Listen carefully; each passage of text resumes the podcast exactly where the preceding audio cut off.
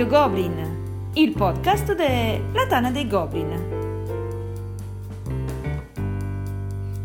Scatole, cartoni e anime. Un saluto a tutti e benvenuti a questa nuova puntata di Radio Goblin, il podcast della Tana dei Goblin. Allora, puntata speciale. Torniamo a un vecchio format, torniamo a vecchie voci. Abbiamo anche un ospite nuovo e al solito qui con me c'è Camillo ODK. Sono l'anime della festa, non potevo mancare. Una puntata speciale, questa se volete la tagliate, però non potevo non dirla. No, no, potevi, potevi. Allora, andiamo un po' a spiegare quello che non è già abbastanza chiaro dal titolo eh, inventato per voi dal Solerte Volmei, il regista di puntata. Abbiamo una delle classiche sfide in cui Infinite Jest, la nostra EJ, eh, si prodigherà ad abbinare giochi da tavolo a film. E dato che è la campionessa in carica, abbiamo ehm, accolto con grande felicità la ehm, sfida lanciata dall'estrema Sardegna, si potrà dire ODK estrema Sardegna, ci, ci sta? Eh, eh? Dipende, dobbiamo far scrivere una liberatoria da Pupina per evitare l'invasione sarda. E avrà chiesto l'autorizzazione a Pupina di essere qui questa sera? Ce lo dirà la sua viva voce Tatsumaki. Minasan, konbawa, ovvero buonasera a tutti. Non ho chiesto l'autorizzazione a Pupina, yeah. ma è stata informata che ci sarebbe stata questa fuga di notizie. E, e um, temi ripercussioni? La, la, siamo preoccupati per la tua incolumità. No, no, no, Pupina è buona. Tutto a posto. All... Pupina è buona, per, tanto per definizione, non, insomma, uh, utilizziamo i termini corretti. Allora, con cosa ti presenti qui a sfidare la campionessa in carica? Allora, memore della sfida che eh, il carissimo Sbam aveva fatto appunto con Elena, in cui lui portava fumetti di vario genere e lei rispondeva con film, io mi sono ricordato di quando da ragazzino c'era la lotta fra quelli che preferivano i cartoni animati giapponesi e quelli che invece volevano i lungometraggi stile disneyano. E quindi ho proposto questa sfida Elena. Io vengo con le serie animate giapponesi e lei risponde con film di animazione cinematografica occidentali. Fantastico, fantastico. Però dove c'è una sfida ci vogliono dei giudici. Non abbiamo la possibilità di avere qua uh, Lazarot. ODK ha fatto come al solito un passo di lato e si godrà la sfida lanciandovi anatemi ogni volta che direte cose a lui poco gradite, abbiamo do- dovuto mh, mm, accettare tra diciamo, ehm, i presenti in questa puntata un giudice d'eccezione, il cavaliere nero dei castelli romani, proprio lui, l- l'ex campione in carica, Sbam saluto? No, a nessuno. Stavolta proprio a nessuno, non se lo merita nessuno, guarda. non se lo merita nessuno. Sbam, come ti trovi adesso dall'altra parte? Cioè, sarà un bagno di sangue questa sera. Calcola, non so neanche come sedermi sulla sedia perché mi sento proprio strano da questa posizione. Vabbè, no, non ci prova nemmeno, cioè non comincia. Sei giudice del magnifico, quindi comunque qualcosa che di... Dire? Ma è come di essere presidente dei chat WhatsApp di Roma, cioè non vuol dire niente, vuol dire. E eh, va bene, va bene. Dato che i titoli sono tanti, i giochi sono tantissimi, io direi di cominciare subito dal primo scontro e ovviamente Tommaso eh, cederai la, l'onore del, dell'inizio a Infinite Jest, no? Sei Naturalmente, mi, mi, sembra, mi, sembra, il minimo. Prego In Sardegna si usano... prego la signora, le apro anche lo sportello della carrozza, oh, prego. Bravo, ci piace. Ma grazie, ma grazie, bentrovati a tutti, anzi, visto che Tatsumaki ha salutato in giapponese, io quindi all'occidentale saluto con bonsoir mes amis, uh, good evening everybody. Ma Tatsumaki non aveva salutato in sardo?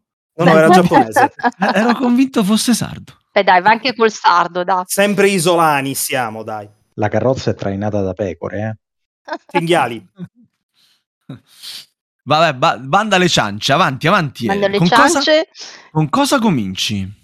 Allora, io inizio con Mae, come gioco, iniziamo sempre dai giochi, quindi Mae, gioco del 1974, perché io i miei giochi li ho messi in ordine dal più ehm, remoto al più recente.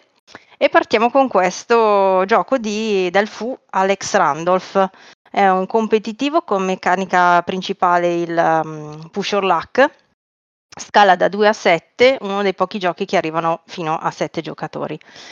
Abbiamo Esa- queste gra- esagerata. eh, es- vabbè, non so, non sono tantissimi. Eh. Di solito sono 2-4, dai, 2-4, 2-5. Ma solo come i veri capolavori sanno arrivare a 7. Esatto, esatto. No, Non, acce- non anticipare il tuo giudizio. Potevo fare la battuta, è il grande 2-4 solo in, uh, in Veneto. In Veneto. Poi Volmei mi taglia. Vabbè, abbiamo queste graziose tartarughine in legno che partono dalla casella della zattera e girano in tondo l'isola di Mae, appunto, che ricordiamo essere eh, la maggiore delle Seychelles, quella dove c'è anche l'aeroporto, per intenderci. Una volta- così, una beh, cosa così, a caso. così, eh, indicazione a caso, vabbè. tanti hotel di lusso e l'aeroporto. Poi Che ci sono anche le rocce di granito rosa, vabbè, ma quelle sono un dettaglio. Una volta che il giro è compiuto, eh, queste ta- tartarughe ricevono la carta in cima al mazzo delle uova che riporta un certo numero di uova da, due, ehm, da 1 a 6. Come ci arrivano a fare il, gi- il giro dell'isola? Con lanci di dadi, si inizia con un dado, si decide poi se sfidare la sorte e tirarne un secondo ed eventualmente un terzo. La regola è di non sballare il 7. Se la, no- la somma dei pips, dei puntini dei dadi lanciati, supera il 7, si è sballato e si torna sulle zattera. Altrimenti, se abbiamo un totale fino a 7, si avanza del totale moltiplicato per il numero dei dadi. Semplice e geniale, vero? È il tocco di Randolph. Ma non finisce qui perché se una tartaruga finisce sulla stessa casella di un'altra, ci monta in groppa e sarà quella in cima a, te- a decidere per i prossimi lanci di dadi quando mollare e quando si arriva al capolinea sarà sempre lei quella in cima a prendere le uova. Il gioco termina quando terminano le carte, compresa quella prestampata sul tabellone che dà ben 7 uova nel giro finale. Ovviamente eh, la tartaruga che ha eh, accumulato più uova è quella vincitrice. Totale un party game che consiglio sia in famiglia sia tra adulti, magari dopo un cinghialone. Cosa ci abbino? Ci abbino un film d'animazione del 2016 di un regista, animatore e illustratore olandese, spero di pronunciarlo correttamente, è Michael Du- Dudok de Witt. Ma chi siamo Con noi per dubitarne? Se non lo dici correttamente tu, non lo dice correttamente neanche sua madre, guarda. C'è, c'è provo. Con questo nome così De Witt da, da pittore fiammingo. Ehm, questo è realizzato La Tartaruga Rossa, una coproduzione franco-belga-giapponese, c'è anche lo zampone dello, stu- dello studio Ghibli di mezzo. Ehm, film che ha ricevuto numerosi premi ed è stato candidato anche all'Oscar come miglior film di animazione nel 2017. Non vi sto a raccontare la trama se non proprio l'inizio con questo protagonista che è probabilmente un pescatore che scampa alla morte per annegamento e si ritrova isolato su un'isola deserta da cui tenta di fuggire. A un certo punto la storia vira sul realismo magico, succede qualcosa di inaspettato che dà questo tocco fiabesco alla trama. Si vede tanto che il regista è un illustratore. Quando guardi questo film ti sembra di sfogliare quegli albi illustrati meravigliosi, quelli senza nemmeno il testo, con i paesaggi che riempiono tutta la pagina. Mi viene in mente la mh, trilogia del viaggio di Aaron Becker, meravigliosa. Se non l'avete ancora fatto, compratela ai vostri figli, grandi o piccini che siano, è veramente stupenda. Ecco, se devo descrivere questo film in due parole, dico che è un libro animato e poetico eh, e silenzioso. Eh, gli unici rumori sono quelli della natura, natura che insieme al tempo è la vera protagonista del film, che ci ricorda che qui siamo solo di passaggio. Ah, bello, bello. E possiamo Ehm, dare il primo punto a Infinite Jest. Bah, battuta vecchia come le puntate di questa tipologia. Che solitamente la faccio io, quindi proprio me l'hai anche levata sostanzialmente. Ma no, invece, ascoltiamo cosa c'ha da raccontare Tatsumaki. Allora, io invece, siccome sono un anticonformista e anche un cialtrone, comincio invece dall'anime. E siccome non sono acculturato come la nostra cara Elena, io invece vado su cose più nazional popolari però anch'io parto un po' indietro nel tempo, perché parto dagli anni 70. E vi dico, visto che abbiamo menzionato modi di dire francesi, che questo anime si sposa bene con una famosa musica di fisarmonica francese. Perché chi non conosce le avventure di Lupin III? Chi non ha mai visto un episodio di questo ladro trasformista con i suoi compagni Jigen e Gamon e soprattutto la bellissima Fujiko Mine o Margot, come un certo periodo Taz. è stata chiamata in italiano. Dimmi. A parte che il mio cane si chiama Margot esattamente per questo motivo, ma eh, di- si può chiedere di che anno sei? Io? Io Sì. sono del 1977. Del 77, quindi anche tu quando parli di Lupin parli di- insomma della prima o al massimo della seconda serie, la prima con Per Margot. quello che ti parlo non, di non una parli una di, quella specie di roba che hanno fatto molti anni dopo, molto kitsch, pagliettato, molto mamma mia, con quel disegno moderno che andava a rovinare Lupin III, vero? E, mm, una, una delle caratteristiche principali di Lupin è proprio questa, che Lupin è continuato negli anni e continua ancora adesso, cercando magari anche un pochettino di eh, andare incontro ai gusti del pubblico del periodo, però ovviamente sì, io personalmente sono sempre legato alla prima serie con la giacca verde e la seconda con la giacca eh, Ecco. rossa, diciamo così, poi è arrivata sì. quella rosa, è arrivata quella verde, è arrivata quella nera, eccetera, eccetera. Quali sono le origini di Lupin? Ovviamente è ispirato al personaggio letterario di Arsène Lupin del eh, romanzo di Maurice Leblanc, ma comunque è completamente slegato in realtà dal, dal romanzo, ma come questo lui è un ladro trasformista, un avventuriero e un gentiluomo, tra molte virgolette, che in generale lui è sempre a caccia dei tesori più preziosi e meglio difesi, che solitamente sono in possesso di individui folli, deviati, malvagi, contro cui Lupin lotta strenuamente, soprattutto se c'è di mezzo qualche bella dama in difficoltà. E poi si stupisce se Fujiko se la prende a male, insomma, visto che è un po' farfallone Lupin. Ma no. Comunque, con la sua astuzia inventiva, riuscirà sempre a impadronirsi dell'ambito trofeo e poi fuggire in barba al suo arcinemico, il non meno noto capo dell'Interpol, Zazà Zenigata. E poi alla fine, chi si frega il tesoro? Fujiko. Regolarmente. Lupin è una saga politicamente scorretta, perché il protagonista dopo tutto è un ladro, ma che evidenziando intelligenza, inventiva, il valore dell'amicizia e tantissima simpatia, come dicevamo poc'anzi, ha, f- ha fatto strada nei cuori dei giovani e adulti da oltre 50 anni, perché il manga Rohan Sensei nasce nel 1967 addirittura. L'autore è Monkey Punch, che è lo pseudonimo di Katsuhiro Kato. La serializzazione arriva e continua ancora oggi, mentre invece la serie animata nasce nel 71 e anche quella, mh, con alterne vicende, è arrivata a fine giorni d'oggi. In Italia è arrivato nel 79 l'anime, mentre invece il manga arriverà nel 94. Su Lupin sono stati fatti 30 videogiochi, tantissimi OAV, tra cui, e questo sicuramente Elena lo saprebbe di- meglio di me, il castello di Cagliostro, Eh, con regia di bellissimo. Hayao cavoli. Miyazaki, eh, cavoli, Bellissimo. del 1979. E ci sono anche film live action, eh, tra cui proprio adesso nel febbraio 2022 è arrivato nelle serie italiane il primo riconosciuto ufficialmente dall'autore Monkey Punch. Esistono altri film non canonici, film ispirati come Basette con Valerio Basette, Mastrandrea e la regia di. Gabriele Marinetti. Girato nella mia carissima Torbella Monaca, oltretutto. Esattamente, proprio opera italiana romana nel cuore. Esiste un card game del 2006 e poi c'è anche un gioco da tavolo dell'italiano Pierluigi Frumusa che è del 2011 edito dalla Genos Games. Ma naturalmente noi non parliamo del gioco di Lupin perché sarebbe troppo facile, scontato. A che gioco io accosto la saga di Lupin? A un gioco che mantenga la sua verve e vi parlo di Cash and Guns. Cash and Guns è un gioco di quatt- da 4-8 giocatori di Ludovic Meblanc, e torniamo quindi alla Francia, del 2005, poi riproposto in seconda edizione nel 2014 con qualche orpello in più e grafica di John Kovalic, pubblicato da Repos, distribuito in Italia inizialmente da Sterion e quindi adesso naturalmente Asmodee. I giocatori chi sono? Sono una banda di ladri che ha fatto la mega rapina e si deve spartire il bottino, però ciascuno vuole riempire la borsa più degli altri. Quindi come si fa? Tutti quanti hanno una pistola di foam e le carte proiettile.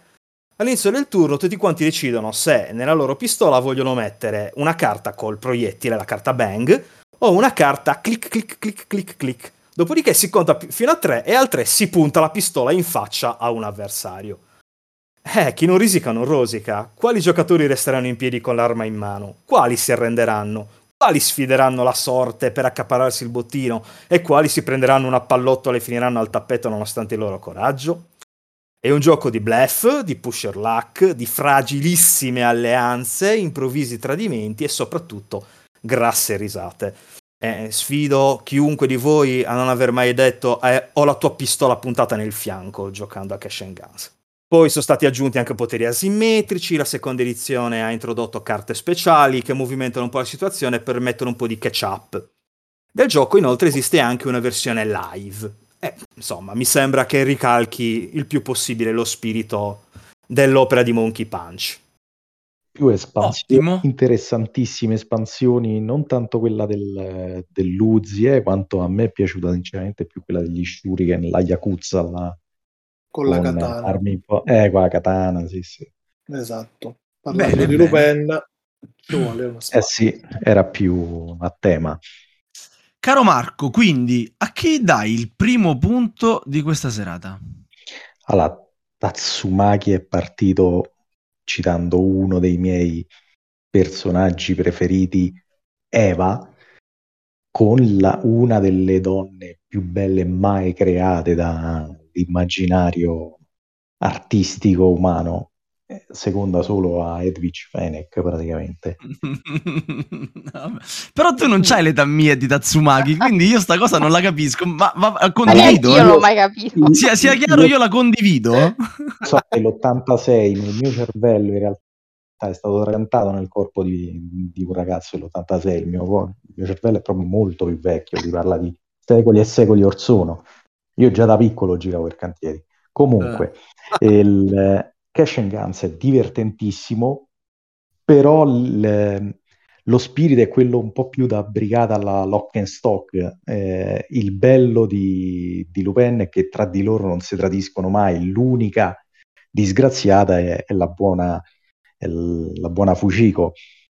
D'altra parte, eh, Ellen è andata con Mae, che è un capolavoro nel suo segmento del, del grande maestro Randolph, in ha tirato fuori la tartaruga rossa, regà, che cioè, il finale è vero che è un po' lento in certi, in certi frangenti, ma c'ha un finale, signori miei, che eh, ti mette quel, quell'amaro, quell'amaro addosso che però è molto molto toccante. Quindi purtroppo, Tatsumaki, giuro, le altre te li do tutte a te, però purtroppo... Proprio questo. Zaro, eh, sì, diciamo. Io devo da Elena. Ah, Elena. Grazie, grazie. Allora, io devo dire che mh, mm, eh, l'abbinata di Elena è, è, sicuramente più coerente e il gioco è cioè, no, probabilmente sul gioco non c'è veramente confronto, cioè Mae è un altro livello rispetto a Cash Guns, che è molto casuale, caciarone sicuramente è quello che vuole essere e ci riesce bene, però Mae ha un altro spessore.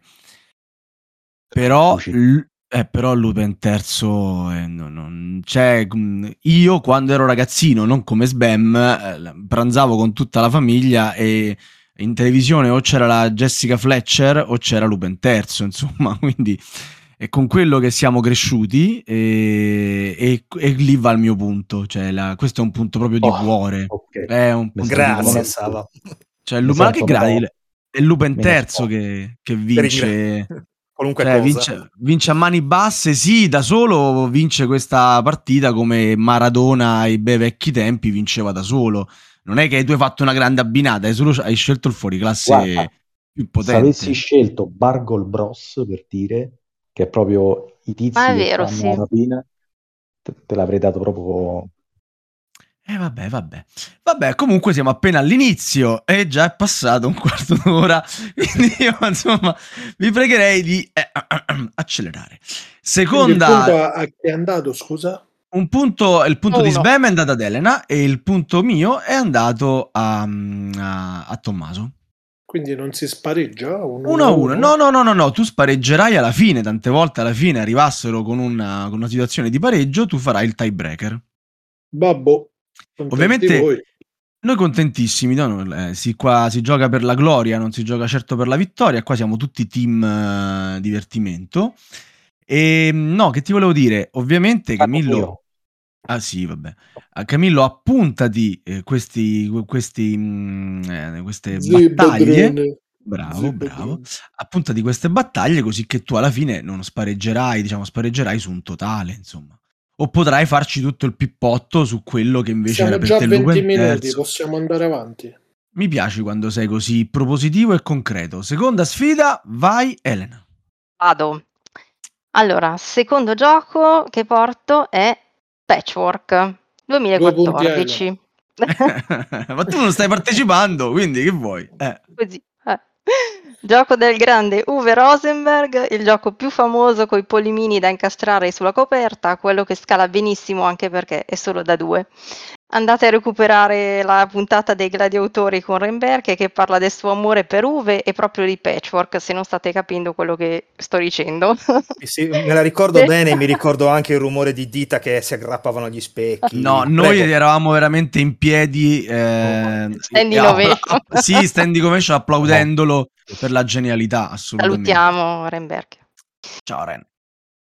Che dire di più? Che Patchwork è ormai uscito in ogni salsa. C'è la versione di Natale, quella di Halloween, di San Valentino, quelle bellissime etniche. Allora ho contato ci sono quella di Taiwan, Cina, Giappone, Polonia, Scandinavia, Ande e americana, quella proprio col kilt, quello tipico.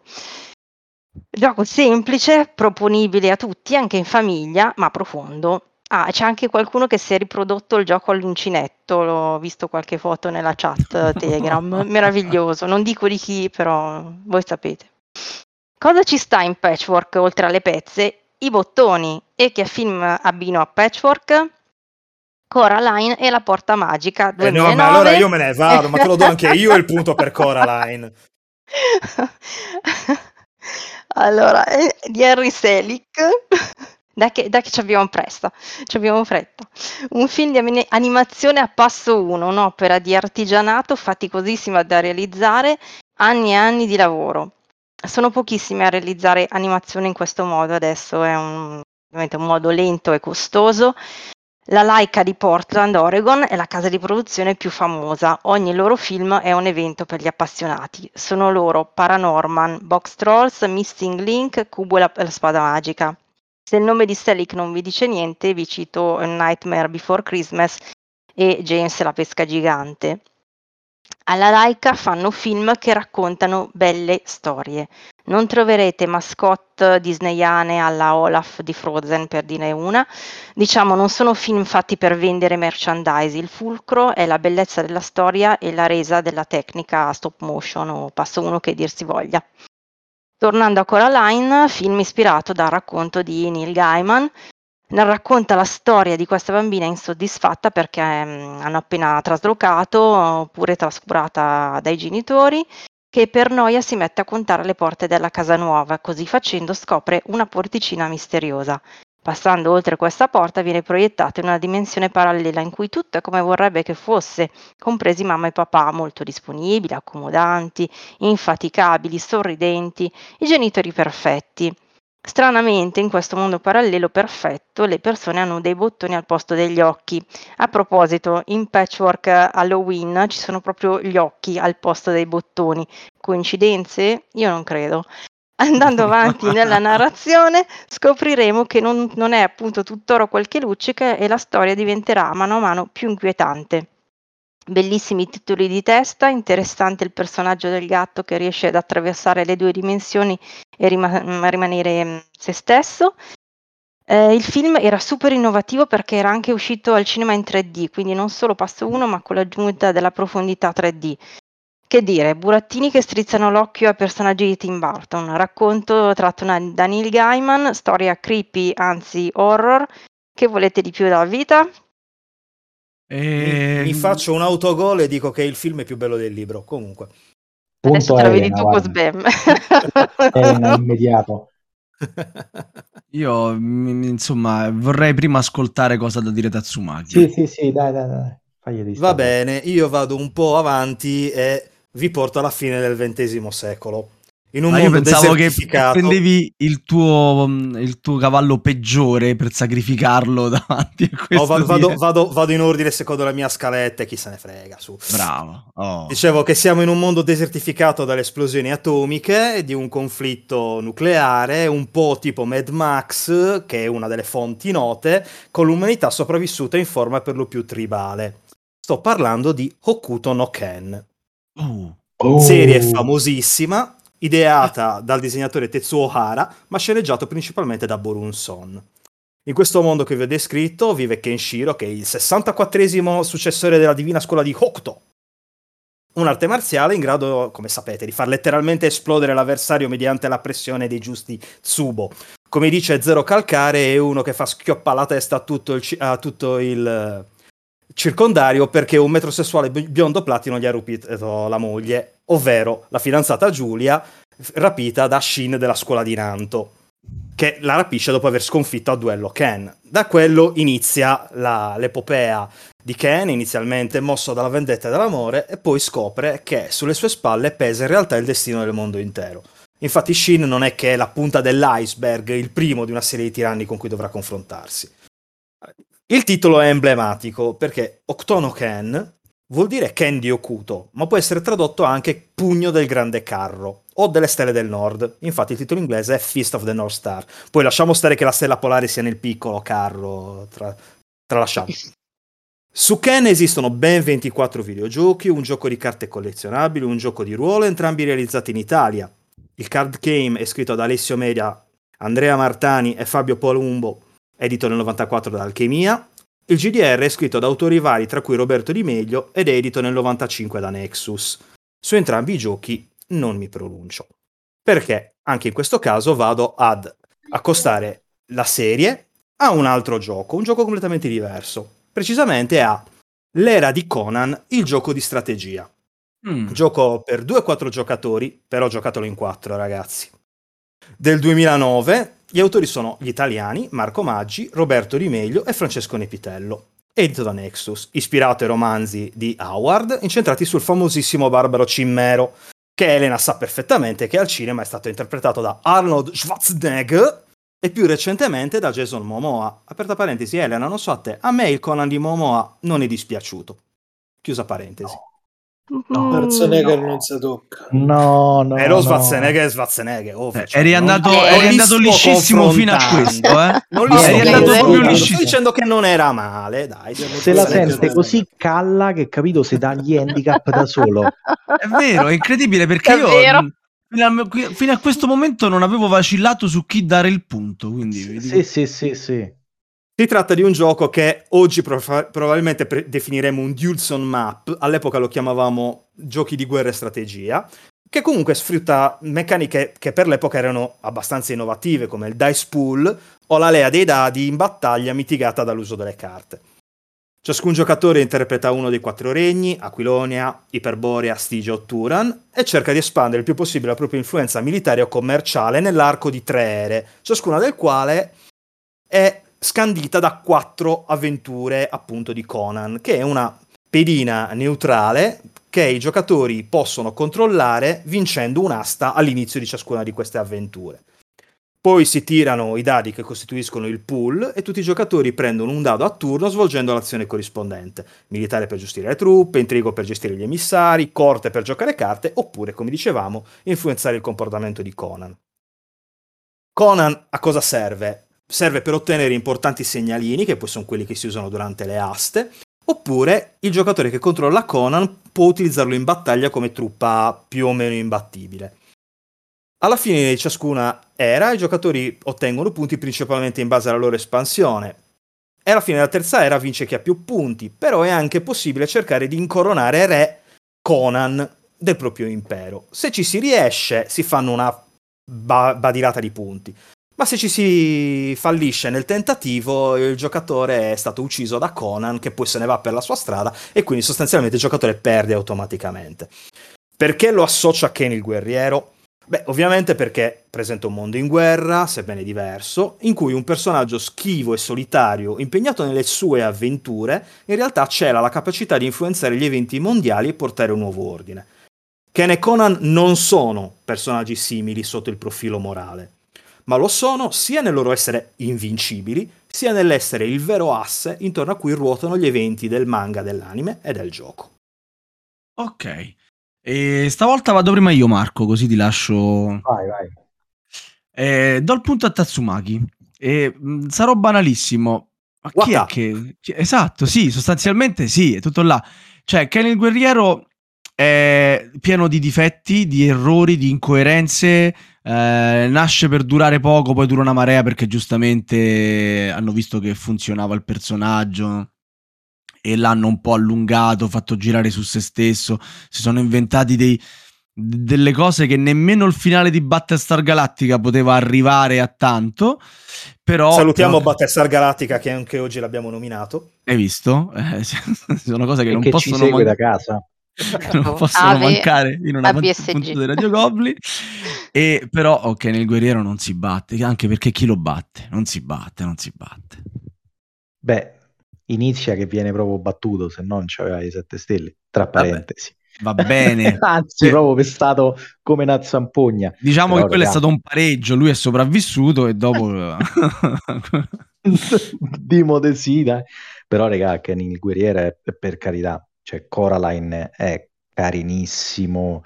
Il film, amo i romanzi di Gaiman, cioè amo Gaiman, poi amo i romanzi di Gaiman, è veramente bellino, cioè eh, però mi ha costato con Patchwork che dall'altra parte c'ho, signori, c'ho la pedagogia di tutti i ragazzi de- de- che hanno visto quel, eh, quell'ignorantone andare in giro con i suoi sopracciglioni alla Beppe Bergomi barra Elio Delio e Storie Tese a fazzo un in aria a teste, cioè. E oltretutto anche il, il gioco da tavolo è figherrimo. Ben eh, scelto, dai, su. Sì, Gioco da sì. tavolo che se fosse edito oggi l'avrebbe fatto Lang, perché a me, Sì, sì, adesso, ma tu, no, proprio l'ho conosciuto dopo che, vabbè, mi innamorai di Caos nel vecchio mondo e così ti ho nominato pure questo. E andai alla ricerca di qualcosa, di botte simili e questo fu uno dei primi, da- dai recensioni della vecchia app della Tana dove il buono DK ci mise lo zampino, rubandola a Amparo Cristo, sì sì. ah, È risaputo, storia risaputa, avanti. Sì, sì. Quindi mi pare di capire che dai il punto a Tatsumaki. a Tatsumaki, Yavol- Oh, wow, quindi qui addirittura... Tatsumaki passa in vantaggio 3 a 1 su... Oh, yeah. Tranquilla Elena, ho finito di fare i punti. So Ecco, gridare al gombloddo. Vai, vai, vai, vai, vai. Nominavo il blotto che tanto c'è caro. Vai, pronti blotto. via per, la terza, per il terzo round. Aspetta, aspetta, aspetta. che succede? Che c'è? Che c'è? Ah no, scusa, te lo sei perso. Era un blooper, ma è passato. Eh vabbè, purtroppo è andato. Vai Elena, cosa hai scelto come terza abbinata? Allora, terza abbinata, partiamo sempre dal gioco Flamme Rouge 2016 del danese Ars Asger Sams Granerund, gioco di corse competitivo per 2-4 giocatori che simula molto bene per il target family la corsa ciclistica. Per chi vuole qualcosa di più completo a più tempo a disposizione c'è sempre Leader One. Il gioco si compone di una pista customizzabile, componibile con um, le miniature dei ciclisti, due per giocatore, uno con ruolo di sprinter e l'altro di gregario, quello che fende l'aria e si prende il vento in petto e fa più fatica. Ogni personaggio ha il suo bel mazzo di carte con valori diversi di pedalata che ci fanno avanzare più o meno sulla pista. Attenzione che le carte usate non riciclano. Chicche del gioco, la scia, al, al concetto di scia, quindi a fine turno che è distante di una casella dagli altri si avvicina per l'effetto appunto scia di traino del gruppo, la simulazione di salita e discesa, in salita non funziona la scia e non si può andare troppo veloce, invece in discesa si va in volata. Altra finezza, le carte fatica da due caselle che vengono assegnate ogni fine round a chi non ha nessuno davanti. Esistono tornei online espansioni introvabili come Peloton e Meteo che introducono il pavé, il gioco fino a 12 e le avversità del meteo. Diciamo danno, danno più ciccia al gioco che come femmine introduttivo però è già valido col base semplice. Il film che abbino è Appuntamento al Belleville, le triplette de Belleville. Rimaniamo in Europa, Francia, con Sylvain Chomet che ci ha regalato per ora solo due lungometraggi, questo del 2003 e L'illusionista.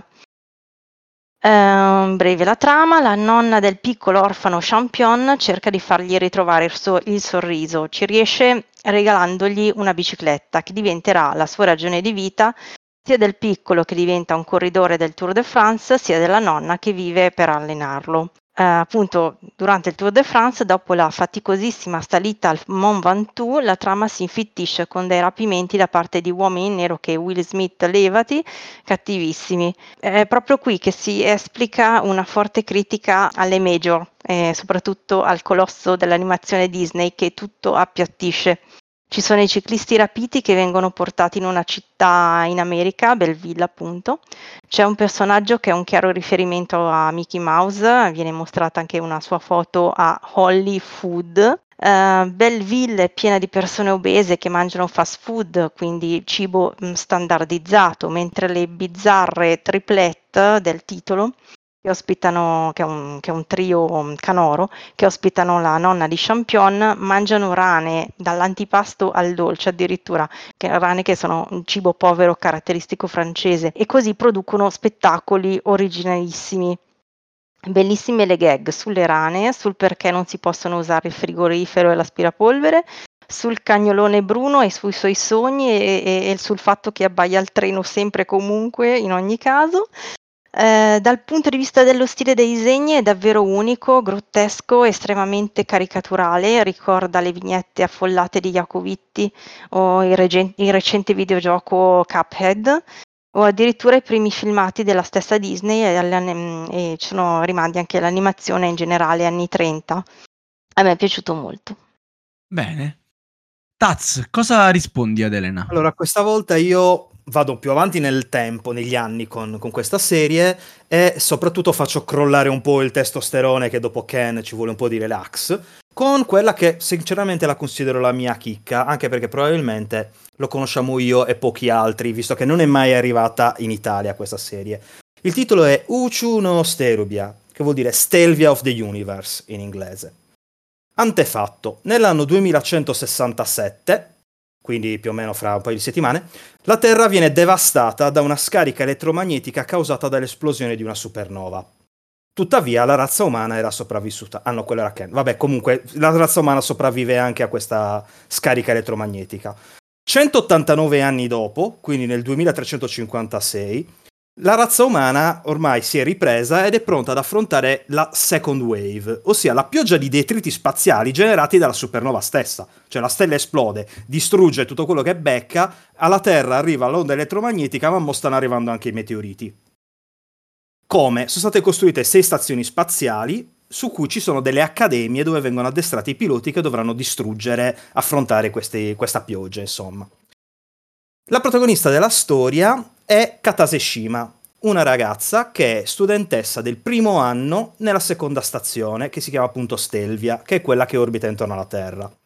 Lei inizia lo, a studiare nell'anno in cui deve arrivare alla second wave, quindi lei e i suoi compagni avranno solo un semestre per prepararsi alla minaccia. Eh, Katase è una ragazza estremamente intelligente, anche se timida e molto pasticciona, la sua compagna di studi sarà la compagna di stanza Risa, vivrà il suo primo amore Kota, ma ci saranno anche studenti più grandi, professori, e tutti questi personaggi vivranno storie, intrecci, amicizie, amori, rivalità, persino odio reciproco, c'è anche un tentativo di omicidio nella serie. Però tutti quanti dovranno poi collaborare per superare questa terribile crisi che minaccia tutta l'umanità. Stelvia viene prodotto a partire dall'aprile 2003 dallo studio di animazione Xebec, poi viene anche trasposto in un manga di due volumetti realizzati da un poco noto Ryo Azuki. Eh, è una storia organizzata su più strati, perché c'è sia quello della minaccia incombente e la presenza di mecha fantascientifici per fronteggiarla. Ehi, Axaroth, ti ho messo un mecha. Poi c'è il tema dell'adolescenza, dell'amicizia e dei primi amori, che è tipico però delle storie shoujo, cioè per ragazze. E poi ci sono la rivalità, i conflitti familiari, insomma, ci sono tantissime cose in questa serie. Ma la cosa che mi ha conquistato di più è il fatto che, eh, pur dove, vivendo la loro vita con contrasti, amicizie, amori e la responsabilità di una accademia eh, astronautica, tutti quanti collaborano contro una minaccia che è una minaccia naturale, cioè non c'è un cattivo, non c'è il Dottor Inferno, i Meganoidi o la Tana delle Tigri, è un evento naturale contro cui l'uomo deve fare fronte comune. E quale evento porta l'uomo a fare fronte comune più di una pandemia? E infatti io lo accosto a Pandemic. Ah. Pandemic, in italiano Pandemia, del 2008, dalla mente di Matt Leacock, Leacock, non so come si legga, edito da Zeman Games, in italiano da Sterion e quindi Asmodee. Vede per l'appunto i giocatori uniti in una lotta contro una serie di malattie che si diffondono sul pianeta. Mi dispiace, Savo, è un collaborativo. Ma no- non l'avevo capito, pensa. Il sistema è piuttosto semplice, il che rappresenta anche la forza del gioco, che ne ha portato a una rapida diffusione. Mm, L'avete capita? Pandemia, rapida diffusione. Eh. Ok, vado avanti. Sostanzialmente al proprio turno ciascun giocatore ha quattro azioni di disposizione. già, già era partito malissimo, no?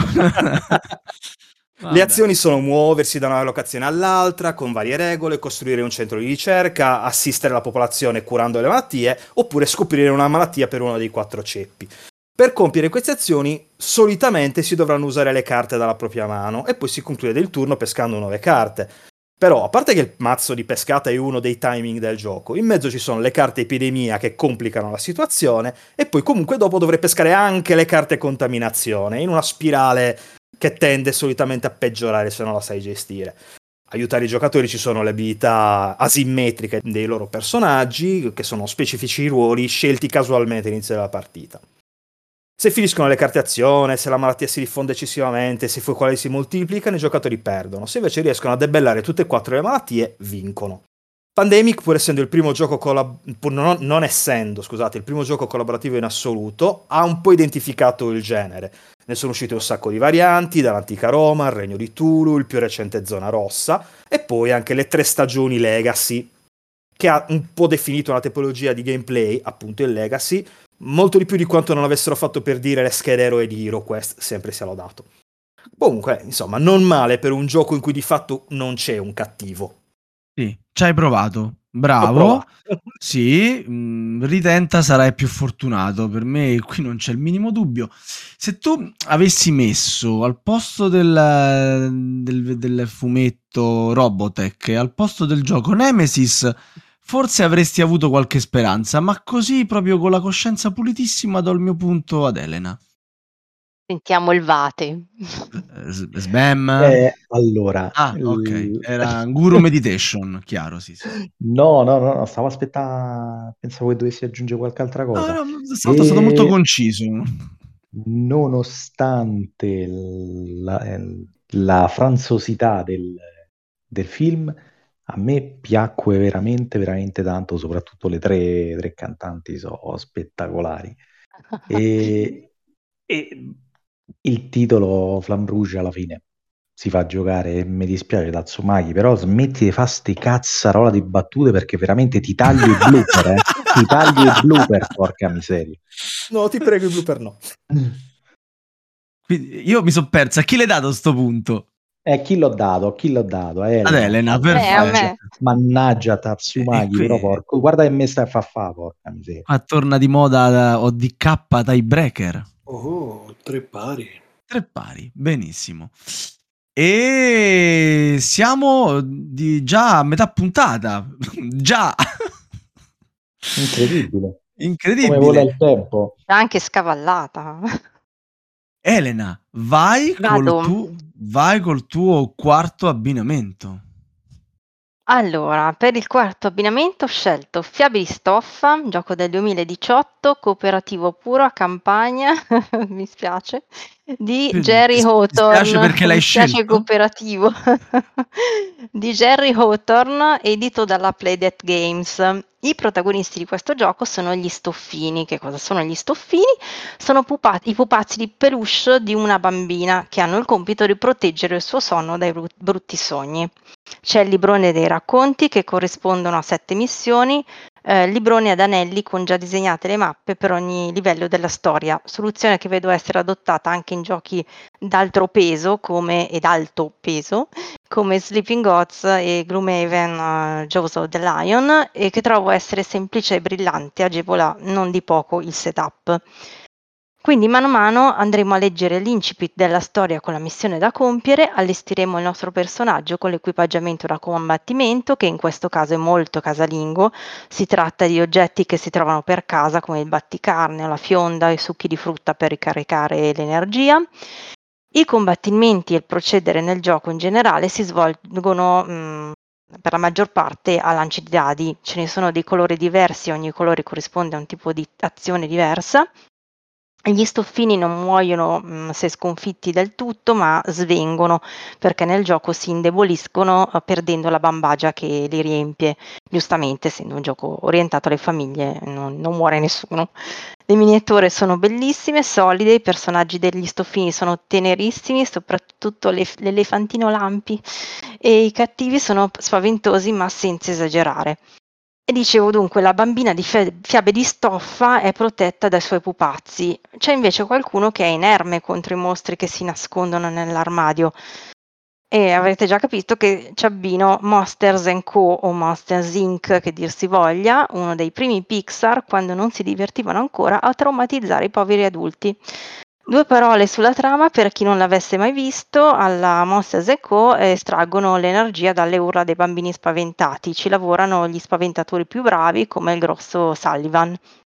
La città di Monstropia, appunto dove, dove ha sede la Monsters Co., eh, sta affrontando una crisi energetica, però attenzione che c'è una notte in cui la bimba Boo viene trasportata per errore di Sally del suo amico Mike Wazowski a Monstropia, dove i, ma- i bambini sono considerati pericolosissimi e quindi Sally e Mike la dovranno aiutare a tornare a casa sua. Insieme scopriranno che non solo i bambini non sono tossici, ma anche che possiedono un'energia anco- ancora più potente. La cosa interessante e particolare di Monsters Co. è che dentro vediamo dei dettagli dei film ancora in lavorazione, una specie di omaggio, omaggi anticipati. C'è una scena in cui si vede un appartamento parigino appena abbozzato, ancora in lavorazione, quindi Ratatouille. C'è l'automobilina rossa, la setta McQueen, Cars, i palloncini di Up. Questo perché comunque ci vogliono anni per realizzare un film d'animazione ed è più che normale che una casa come la Pixar ehm, che ne abbia in lavorazione diversi insieme. E poi ci sono ancora i personaggi di Toy Story e ancora una scena presa da Bugs Life. I riferimenti ai film Pixar sono davvero innumerevoli. Altra chicca è la citazione del pioniere dell'animazione a passo 1, Ray Harryhausen. Harryhausen è il nome del ristorante dove Mike porta la fidanzata. Eh, notevole la bravura dei disegnatori sia nel rendere la pelliccia di Sullivan sia nel rendere molto espressivo l'occhio di Mike che praticamente un occhio, totalmente un occhio. Ecco, questa, eh, questa eh, accoppiata gioco film che ho scelto è la mm, prima delle cinque ad essere in toto adatta anche ai più piccoli, cioè sia film sia gioco possono essere usufruiti anche dai bambini. Benissimo. E ora tocca a Taz. Io Vai, vengo... Taz, non fa battute, eh, mi raccomando, vai. proverò. Io vi porto proprio nel presente, cioè ormai siamo ai giorni nostri, con un grandissimo hero, One Punch Man. Se non Oh. conoscete Saitama, siete delle brutte persone e dovete provvedere. In un mondo che è solo apparentemente simile al nostro, di tanto in tanto spucano fuori dal nulla dei mostri assurdi che non hanno niente di meglio da fare che massacrare gente e distruggere città così del botto senza senso. Per fortuna nel mondo ci sono anche gli eroi. E che eroi? Esperti in arti marziali, pistoleri, spadaccini, cyborg, maghi, esper che controllano i venti e anche un ciclista senza patente. E poi c'è lui, Saitama. Un anonimo pelatone con una tuta gialla e un mantello rosso, guanti di gomma rossi, che è talmente spudoratamente, esageratamente forte fisicamente da riuscire a concludere qualsiasi scontro con un solo unico pugno. One Punch Man nasce dalla mente di un autore che si firma semplicemente One e dalla matita di Yusuke Murata. La serializzazione inizia nel 2012, continua ancora oggi, mentre l'anime, che è iniziato nel 2016, adesso è in attesa della terza stagione. One Punch Man è caratterizzato dalla comicità assurda delle situazioni e dei personaggi, nonché dalla dissacrante facilità con cui Saitama risolve situazioni impossibili. Ehm, fa un po' da contraltare agli scontri tipo di Senseiya o di Dragon Ball che durano interi episodi, 4-5 episodi raccontandosi le storie. No, Saitama arriva da un pugno e vince. Eh, una mia amica lo, l'ha definito un'opera di intrattenimento rilassante perché qualsiasi cosa succede, tanto poi arriva Saitama e mette tutto a posto con un pugno. Esiste un videogioco che si chiama One Punch Man A Hero Nobody Knows, che è il tipico picchiaduro 3 contro 3, se però scegli di avere Saitama in squadra, combatti solo con gli altri due. Se riesci a sopravvivere fino all'arriva di Saitama, Saitama vince con un colpo solo, altrimenti eh, perdi perché 3 contro 2 rischi di perdere. Che cosa accosto a questa serie così moderna e così cacciarona e allegra? Io accosto Tulu Death My Die. Titolo per 1-5 giocatori del 2018 del prolifico Eric Lang in collaborazione con Rob Davio, pubblicato naturalmente da Come On e quindi in Italia da Asmodi. L'ovvia ispirazione, ma non ci sono riferimenti specifici, è l'opera di Lovecraft, ovviamente. Tulu Death My Die mette i giocatori nei panni di investigatori dell'occulto nel 1920, investigatori fuori di testa perché piuttosto che impedire il risveglio del grande antico dicono ma sì, facciamolo svegliare e poi massacriamolo di sberle. Avete capito bene, lo scopo è quello di arrivare al risveglio del bestione, tutti vivi però, perché se un giocatore muore prima, allora è game over. Mentre invece se si arriva tutti vivi allo scontro del bestione, basta che solo uno sopravviva e, e lo metta a tacere. Il sistema permette di compiere tre azioni tra correre, attaccare, riposare, scambiare oggetti con alleati e altre ancora. Gli indicatori da tenere d'occhio ci sono la vita per non morire, la tensione per ripetere i tiri di dado e la sanità mentale per attivare le abilità speciali del personaggio. Però quando si spende sanità mentale ci sono anche gli annessi e i connessi perché si precipita nel baratro della follia. E nella migliore tradizione Ameritrash, ogni attacco è caratterizzato dal ruolio e beccheggio di generose quantità di dadi, con effetti che vanno dal colpito al mancato fino alla perdita di sanità mentale. Altrettanto classica è la carta mito da pescare a fine turno per vedere quanto le cose peggioreranno, perché tanto peggioreranno. La verità è che trame, episodi spesso assurdi e esilaranti sono solo un pretesto per muovere miniature su un tabellone e ammazzare cor- mostri assurdi a colpi di piogge di dadi, compreso un Tulu delle dimensioni di un orpello da giardino alla faccia della miniatura. Insomma, veramente manca solo Saitama che chiuda la partita con un pugno serio. Sbam. Tecnica seria, sequenza di pugni normali. Eh no, raga, eh, eh, mi dispiace, ma contro Saitama e il mitico Spaten Rider c'è poco da fare. Beh, questa volta Tatsumaki, hai la mia spada. Non c'hai la mia di spada perché per me l'abbinata di, di Elena è da 10. 10 mm. come, come, abbinamento di 10. giochi, sì, 10. 10 per, um, perché uno dei pochi collaborativi che ho giocato nell'ultimo anno è proprio Fiabe di Stoffa con mia figlia e con, no, grande, con, con grande soddisfazione di non entrambi. Lo sapevo. E, e, perché Monster Co è uno dei miei cartoni animati Pixar preferiti. Non il mio preferito, non l'avete scelto questa sera, però è sicuramente lassù in cima alla mia top 5 e quindi niente, per il punto va a Elena. E, Vabbè, siamo pronti no. per l'ultimo scontro. Taz fino adesso veramente molto bravo, ottimo esordio, belle scelte, bei, rac- bei racconti, eh, ben scritti e ben raccontati. Bravissima Elena, è inutile che te lo dico. E... Chiudiamo qua, senza sempre... il finale. Ma Chiudiamo. noi siamo per il divertimento, non per la vittoria. Non ce ne frega chi vincerà. Ci esatto. interessa divertirci ancora per uno scontro. Vai Elena, a te la parola e facci divertire. Siamo all'ultimo abbinamento, anche questo adatto a tutta la famiglia. Wonder Book, primo gioco pubblicato a mettere i lavori pop-up al centro di un gioco da tavolo, pubblicato l'anno scorso 2021 di Martino Chiacchiera e Michele Piccolini, editore di V Games. Si tratta di un gioco narrativo a campagna composto da sei capitoli, nonché dungeon crawler atipico perché la mappa è libro pop-up, quindi particolarmente tridimensionale. Questo gioco mi ha convinto perché ha trovato una soluzione alternativa a quella che dicevo prima della Playdead Games, quindi non librone con parte narrativa importante, ma ogni capitolo è un mazzo di carte con poche righe da leggere alla volta. Risultato, i bambini in età scolare non si annoiano e non si spezza troppo il, ri- il ritmo del gioco. C'è la parte esplorativa, c'è quella di combattimento e ci sono delle sorprese sparse in ogni capitolo che rendono il gioco davvero unico. Ci sono delle meccaniche che riprendono la serie Dexcape Detective sempre di chiacchiera, ci sono modi proprio di utilizzare i pop-up davvero ingegnosi.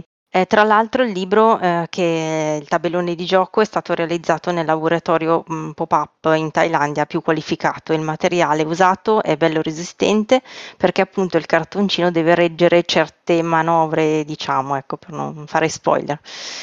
Ho abbinato un film che è anch'esso un'opera di artigianato come libro pop-up, quindi mi sono rivolta di nuovo alla Laika e ho scelto Kubo e la spada magica, Kubo and the Two Strings, del 2016. L'ho scelto perché il protagonista suona un magico shamisen. L'ho detto bene? Eh, lo chiedi a noi? Sì. ah, ok, perfetto. Lo shamisen. Strume- no, chiedevo a Taz. Mi sembra Strument- di sì. Perfetto, perfetto. Strumento tradizionale giapponese, magico perché ha il potere di animare la carta, creando magnifici origami. Il nostro eroe è un bambino che deve attraversare varie prove lungo la storia per um, ricostruire l'armatura del padre e affrontare il, il re della luna, il suo nemico. La realizzazione può sembrare fin troppo classica e scontata, mhmm, ma lo è perché il fulcro del film è un altro, ehm, l'affrontare la perdita, il lutto. Per questo film, che ovviamente è girato anche lui con la tecnica passo 1, sono state utilizzate le più grandi marionette di sempre fino adesso. Ehm, nei titoli di coda si vede un momento della realizzazione della scena con lo scheletro. Purtroppo i film della Laika non ottengono mai grandissimi risultati al botteghino ed è un grandissimo peccato che storie così belle, così curate vengano schiacciate dalla computer grafica e dagli animaletti pucciosi. Vi segnalo anche l'ultimo Missing Link o Mr. Link in italiano, meraviglioso anche quello. Bene, e a questo punto si gioca la sua ultima carta anche Tatsumaki. Io con quest'ultima carta voglio proprio rischiare veramente tanto. Siamo in fascia protetta, quindi mettete i bambini a letto. No, non sarà necessario. Però è vero che in Occidente, ma soprattutto in Italia, c'è eh, più o meno questo mito falso, che, perché non è vero, che i fumetti giapponesi siano pornografia. Non è così. Manga ed hentai sono due cose completamente slegate. Però è vero che nella letteratura e nell'iconografia giapponese l'erotismo rappresenta una nicchia piuttosto ampia. Quindi secondo me è giusto dare spazio anche a una serie che affronti l'argomento in maniera degna. E io scelgo la clinica dell'amore. O Genki oh. Paraculo. Eh, scusa, l'ho detto, l'ho detto, non l'ho solo pensato. la clinica è gestita dal dottor Sawaru Ogekuri, medico, chirurgo e psicologo sessuale, assistito dall'infermiera, scusate mi alzo in piedi, Ruko Tatase. Mi risiedo. Presso la clinica si recano tutte quelle persone che hanno disturbi di natura sessuale, a partire da problemi effettivamente clinici come impotenza o frigidità, passando per feticismi di vario genere, non dimenticando casi di blocchi psicologici, insicurezze, tabù autoimposti e altro ancora. Nei vari episodi del, della serie del manga vengono affrontati temi molto importanti e attuali tutt'oggi, come omosessualità, transessualità, fedeltà coniugale, prostituzione, malattie sessualmente trasmissibili, tutto però con una goliardia stupefacente. La serie è piena di sketch, battute, situazioni ridicole, buffe o grottesche. È impossibile sfogliare le pagine della clinica dell'amore senza ridere, ma veramente tanto. Ciononostante i personaggi sono egregiamente delineati, sempre simpatici o antipatici, spesso eccessivi nei loro comportamenti e nelle loro caratteristiche fisiche, ma tutti sempre indimenticabili. È quello che è pur sempre un manga hentai, quindi destinato presto tardi a rappresentare l'atto sus- eh, sessuale. Ogenki Kurini, che è frutto della mente e della matita di Haruka Inui, pseudonimo di Hirofumi Nakasono, che al di là dello spirito delle sue opere è, è considerato un maestro per le sue qualità di disegnatore proprio. Il manga debutta in Giappone nell'87 su Playcomic e si conclude alla fine della seconda stagione nel 94. In Italia le due serie arrivano una dietro l'altra a partire dal 93 e l'opera Omni è stata anche recentemente ristampata alla J-Pop. Dal manga è stata tratta una miniserie di 12 episodi raccolti in tre OAV ad opera di Akira Shoten, che sono stati portati in Italia da Chikigori Group, Yamato Video, e dal, nel 2010 sono stati anche trasmessi su Canal Jimmy. Qualche volta ricompaiono su reality satellitari rigorosamente vietati ai minori di 18 anni. E f- con un balzo che va proprio dall'altro capo del manga per adulti, io porto quello che invece è un gioco per bambini cioè Operation, da noi noto come l'Allegro Chirurgo. Famigerato gioco del 1965, sviluppato da Mel Taft, edito da Milton Bradley, e i cui diritti giunsero dopo che l'autore John Spinello nel 1960 commise l'errore di cedere il prototipo intitolato Death Valley per soli 500 dollari, pensate, alla Marvin Classen Associates. Operation ci mette nei panni di chirurghi che devono operare il povero Cavity Sam, armati di pinzetta collegata col filo elettrico. Bisogna infatti evitare di toccare tutte eh, le pareti dell'alloggiamento della parte da rimuovere perché se si forma un contatto si chiude il circuito e Sam urla e gli si illumina il nasone.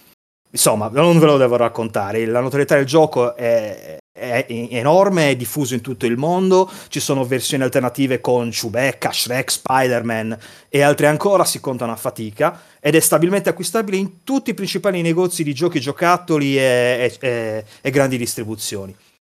Qualcuno potrebbe obiettare che l'Allegro Chirurgo sia più un toy che un board game, però a differenza di un giocattolo, Operation comunque ha un vero e proprio tabellone interattivo, delle regole precise, un obiettivo, un unico modo per vincere, un punteggio e un vincitore della partita. E comunque abbiamo detto tante volte che il fatto che un gioco sia per bambini non gli toglie certo la dignità di essere un bel gioco o addirittura un capolavoro. Operation, se ci pensiamo, è semplice, intuitivo, elegante e in un certo senso anche ambientato, perché al di là della veste buffa adatta ai bambini, comunque propone la, la, sfida di precisione e sangue freddo che ben simula la delicatezza di un'operazione chirurgica. Secondo me, Ogenki Kurini e Operation hanno tanto in comune, soprattutto nella genialità e nella goliardia con cui propongono e affrontano argomenti molto delicati. Perché è bene ricordare che qualsiasi sia la nostra età, qualsiasi siano i nostri gusti e inclinazioni, qualunque sia il nostro concetto di divertimento, ci sarà sempre, sempre, sempre un ottimo motivo per giocare al dottore. Ho finito. Non ho parole, non ho parole. Questo è un colpo bassissimo, vero Sbam? Anche perché, cioè, a, a parte un tuffo nel, nel passato, un tuffo nell'adolescenza praticamente sia da bambino quando con quel bel allegro chirurgo di una volta si prendeva posta a 2,20 manco se le casse una batteria da macchina fenomenale fenomenale e poi vabbè la clinica dell'amore con eh, i due bellissimi personaggi interpretati dal dottore lui e, e l'altro membro dello staff se così si vuol dire bellissimo bellissimo proprio. quindi mi stai dicendo che darai il tuo punto a Tatsumaki? Vedi, vedi, da quando ha smesso di fare quelle battutine, eh, il ragazzo ha, pre- ha, preso punti e sì, do il mio voto a, a Tatsumaki. E credo che, parafrasando la, una battuta di un noto personaggio della Pixar, eh, c'è un nuovo sceriffo in città. Ma grazie, ma non sono degno, sono un cialtrone. Do anch'io il mio, do anche io il mio punto a Tatsumaki perché eh, è stato bravo durante tutta la puntata, ma bravissimo anche col finale, divertente, spiritoso, belle scelte. Si è anche trovato la nostra risposta subito quando gli avremmo detto "Eh, ma l'Allegro Chirurgo non è un gioco da tavolo" e lui se l'è detto da solo. E quindi quando ci vuoi fare Elena, quando uno è bravo è bravo, gli va riconosciuto, no? Bravo, complimenti. Grazie. Sto, sto facendo un chino, un inchino a 60 gradi. Cioè, nonostante poi sia sardo, capito? C'è anche la difficoltà linguistica. che- Eh, vabbè, È che Elena è venuta con la cucina francese ed è, ed è squisita e meravigliosa, però io vi ho portato il porchetto, ragazzi. Ma ecco perché No, devi fare le, perché devi fare le battute Ecco, che poi ecco. ci fai passare No, subito la scusate, fantasia? Scusate, questa la ritagliamo. Il mio punto va a Elena. Grande Elena che vince Cioè, la... chi- come riesce a, a rovinare una cosa veramente... Posso, visto che sono stato taciturno per lasciare spazio, Non perché Ah, dormivi, no, giusti, assolutamente. non dormo mai. Mai, sì, tu riposi, è vero. E No, Camillo dorme solo tra un turno e l'altro. Non quando è il mio turno, esatto. E se posto, eh, Tatsumaki ha portato in genere dei giochi che sono più vicini a- ai miei gusti e quindi sarei incline anch'io a, a salire sul vascello del vincitore e dire quanto è bello a Tatsumaki e quanto è bravo a Tatsumaki. Però devo dire che siccome questa sfida metteva sul piano un'ambivalenza, il gioco è un contraltare più o meno cinematografico o anime che sia, e ritengo che Elena abbia centrato più l'attinenza, i legami tra, tra giochi e, eh, poi nel suo caso film o- o lungometraggi. Per cui io voglio dare, benché non conti niente, il mio singolare punto a, a Elena. Non ero un giudice, però ritengo che sia stata più attinente a... L'hai a- trovata più categorie. aderente a- a- alla- ai compiti dati, va bene, va Ti bene. ringrazio, ti ringrazio. Si vede, si vede che l'esperienza conta, dai. Eh, ti ho, ti ho seguito, ho seguito la puntata. E Sentiva, segno, insomma, che t'ha che t'ha tenuto proprio co- col fiato col sul fiato collo. sospeso, sì. Sì, sospeso più che sul collo, sì, sì. E va bene, va bene. Io da- vi ringrazio, ma lascio anche i ringraziamenti al nostro regista Volmei. E infatti io ringrazio Elena e Tommaso e ricordo a tutti i nostri ascoltatori che possono seguirci su Facebook, discutere degli argomenti trattati anche in questa puntata nella nostra chat Telegram e ascoltare tutte le puntate precedenti di Radio Goblin sul nostro sito, Spotify, iTunes e Google Podcast. Ciao a tutti, buonanotte. Buonanotte, ciao a tutti. Buonanotte, ciao a Buonanotte, tutti. grazie, a ciao. tutti tranne che a uno.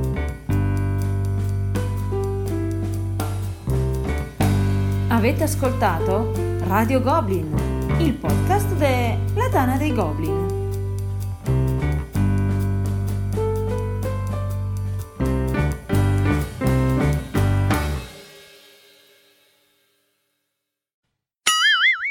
Altri dubbi, Camì? Ma prima che, che chiudiamo, almeno. No, ma lascia il cellulare acceso, non si sa mai che... No, no, io non lo spengo mai. Cioè, mh, Non dormi mai, non spegni mai il cellulare, basta, sempre, sempre No, acceso, Sbam. sempre attivo, non si sa mai qualcuno postasse una cazzata io lo devo, invece devo incazzare. Sì, sì, sì. Met- Metti che mi viene da fare un'altra battuta su, su Telegram di quelle No, di no, stasera. guarda, me- Guarda, per sicurezza faccio- faccio uscire Craig subito prima che proprio... Sì, sì, sì. Se la mia segretaria non ha sbagliato a fare i conti, siamo alla, alla vigilia dell'ultimo scontro in totale pareggio. La mia segretaria dorme. one, one punch. Alexa, metti la musica a casa quattrini. Alexa, accendi le luci. Vabbè, pure io che mi faccio segnare i punti da Camillo, eh. Oh, mi ricordo una sera stavo giocando, stavo giocando online con, con- con degli amici conosciuti solo online, così, eh. E c'era uno di questi che aveva Alexa e aveva fatto- avuto una giornata di lavoro pesantissima. Noi giocavamo in video, quindi ci guardavamo su Discord mentre giocavamo. E ogni volta che toccava a lui, lui era crollato, lo vedi proprio che dormiva, no? Solo che poco prima di iniziare a giocare, lui ha detto Alexa accendi la luce, Alexa fai questa, eh, quindi avevamo capito che c'aveva Alexa lì. A un certo punto la domenica gli faccio Alexa accendi la luce e lui si risveglia. È stato divertentissimo. Con DK però non funziona, mi sa che non c'ha Alexa. Però Io si è non ho mutato. Ah, Alexa. eccolo. Eccolo. Sì, ma avete, mi chiamavate? Ero Oh! andato a stendere i panni. Stava, Ah! stava sotto, stava sotto le coperte insieme a Lazzaroth, capito? Stanno tutto lo stesso piumone. D'altro canto, a questo punto, dato che due su due delle persone che collaborano con me al podcast si addormentano mentre li facciamo, comincio a pensare che possa Vattene, essere colpa. Giovanni. Esatto, magari è colpa mia, eh, per No, no, carità. tra- non, è, non, è, non è colpa, non è la tua voce, stai tranquillo. Quindi è che Vabbè. avete da due punti. Su, su. Siamo pari, Camillo, siamo pari. Due punti che a. Tatsumaki. Sbam a me Eh sì. e Sava a Taz. No, pardon, al contrario, Sbam a Taz e Quattro Sava a pari, me. Ecco, ok, pari. ci stiamo. Quindi direi magari rimani presente perché se io e Sbam eh, faremo un'altra volta 0-0, anzi 1-1, e toccherà a te decidere chi ha vinto la puntata. qua, io sto qua. Bene, riprendiamo da qua, Volmei, eh? Que- Tutto questo potrebbe essere un bellissimo blooper, pensa, ma Tatsumaki non lo apprezzerà perché lo ha già sentito. Ma io li ascolto Sì. sempre volentieri. Ma, Vai. ma infatti a fine puntata lo facciamo uscire a lui e cominciamo a dire tutta una serie di stronzate, Esatto. almeno è contento. La sorpresa finale, se no... Eh sì. allora,